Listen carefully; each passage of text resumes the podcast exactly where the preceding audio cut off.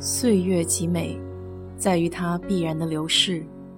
春花、秋月、夏日、冬雪，你若盛开，清风自来。我是 DJ 水色淡子，在这里给你分享美国的文化生活。在美国，没有什么比披萨的历史更受争议的了。这种俗气的食品是美国文化的深层体现，它具有多种风格和区域适应性。作为一个披萨派对和披萨外卖如此盛行的社会，人们很容易忘记这个深受大众喜爱的食物具有外国血统，是美国流行文化中一个相对较新的代表。披萨在美国的起源可以追溯到1800年末。当时有四百多万意大利人移民到美国，这时候的移民大部分来自意大利南部和西西里岛，多数是贫苦的农民。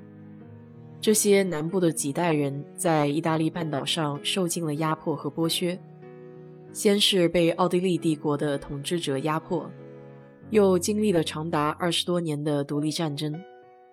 好不容易熬过了战乱，又遇上了新政府的高额赋税，于是他们被迫背井离乡，移民到美国。除了带来了劳动力，意大利移民还带来了传统的家乡美食——披萨。这个单词的含义就是夹馅的面包。其实，自上古以来，各个文明都有在面包中添加其他成分，以使其更加美味的记录，包括中国的葱油饼。于是也有传说是马可波罗在中国发现了葱油饼，并将其技术带回了意大利，演变成了披萨。其实早期的披萨是流行于士兵、水手、蓝领劳工和农民这些生活不富裕的人群里，它属于一种廉价的菜品。最著名的披萨发源地要数意大利的那不勒斯了。在那里，披萨才逐渐演变成今天我们所熟知的模样。美国的第一家官方披萨店是在1905年的纽约市，由 Gennaro Lombardi 创办的名为 Lombardi 的披萨店。这家店在当地取得了巨大的成功，不过主要来消费的还只是意大利南部的移民。这种情况在二次世界大战之后有所改变。因为那不勒斯成了英国和美国情报人员的枢纽，在海外的这段时间，大多数人开始尝试接受当地的饮食文化。当战争结束归国之后，这些退役的士兵开始在美国境内寻觅曾经尝到过的披萨。紧接着，随着美国快餐业和工业化的进程，披萨店也从小本经营的个体店转化为连锁经营模式。像美国知名披萨连锁 Domino 的创始人 Tom Monahan 这样的商人，迅速看到可扩张的披萨市场。他们着重强调跨区域的效率和统一性，与传统上独立由移民家庭经营的披萨店不同。快餐披萨连锁店是围绕产品和外卖为主，而不是强调实体店内的服务，并且他们能够在中西部建立据点。远离了美国披萨的发源地东北区域，以此提高自身的区域竞争力。于是，披萨一时间在全国范围内蔓延开来。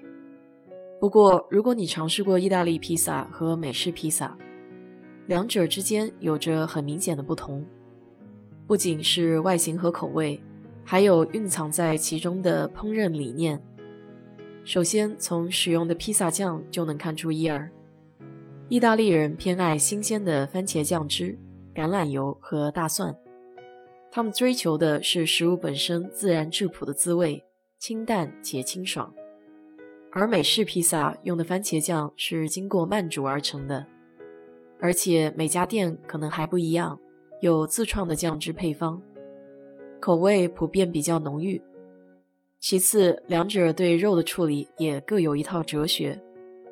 美国向来是肉食爱好者的天堂，这是一个你逃不开肉的追求的国度，它无处不在，并且种类也应有尽有，比如各种汉堡、热狗、辣香肠、培根等等。因此在披萨上也是肉越多越好，属于典型的狂野做派，是肉食动物的福音。而在意大利人的眼里，这听起来比较荒谬，因为在他们的餐桌上从来不会有一道菜里出现一种以上的肉，所以一般意式披萨上的料不会超过三种。最经典的来自那不勒斯的 Margarita 披萨上甚至没有肉，只有番茄酱、罗勒叶和一种叫 Mozzarella 的奶酪。最后也是最为重要的一点不同，两者的披萨底。各有千秋，这也是最普遍使用区分二者的方法。意式披萨的底其实有很多种，事实上几乎每个小镇都有自己的风格，但有一点从未改变，那就是薄底，而且非常的巨大。一个披萨上桌占据了三分之二的面积，但由于它非常的薄，即使是一个女生也能把它吃光光。披萨底使用的原料也很简单。只有面粉、水和酵母，而美式披萨则是深盘厚底，不仅厚，还发明了芝士夹心披萨边这样神奇的存在。所用的原料在意式的基础上还加入了糖、盐和油。与干脆的意式薄底披萨相比，美式就显得比较厚重，口感上更像是面包，而且是铺了一层厚厚肉的面包。许多意式披萨店至今仍然沿用着传统古老的窑烤方式来烹饪披萨，这对披萨师的要求就比较高，因为火候以及时间的掌控需要一定的经验才能够做到游刃有余。相对而言，美式快餐的披萨文化就注定了他们只能选择电子烤炉，因此在口味上有一定的差异也是必然的。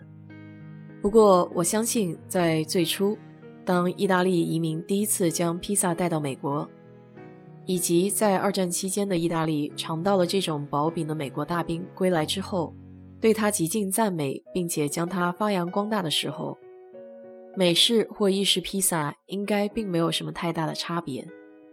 但是美国人坚持发扬了自己的审美和口味，并且对它进行了再创造。于是有了现在的必胜客和棒约翰。必胜客是在九十年代进入中国的，我还记得必胜客刚到南京时候的光景。新街口那家每次去都是排着长队，我也去吃过几次。国内的披萨已经经过改良，口味更加适合我们。相比美国披萨的单一，选择也更加的丰富。如果到美国来看到必胜客，不要太兴奋。期望比较高的话，可能会蛮失望的。毕竟必胜客在美国没有其他披萨店那么受欢迎，属于非常普通的一个品牌。真的想尝试的话，我建议去那些个私营的意大利小店，或者现在流行的美式披萨猫的披萨。好了，今天就给你聊这么多。如果你对这期话题很感兴趣的话，欢迎在我的评论区留言，谢谢。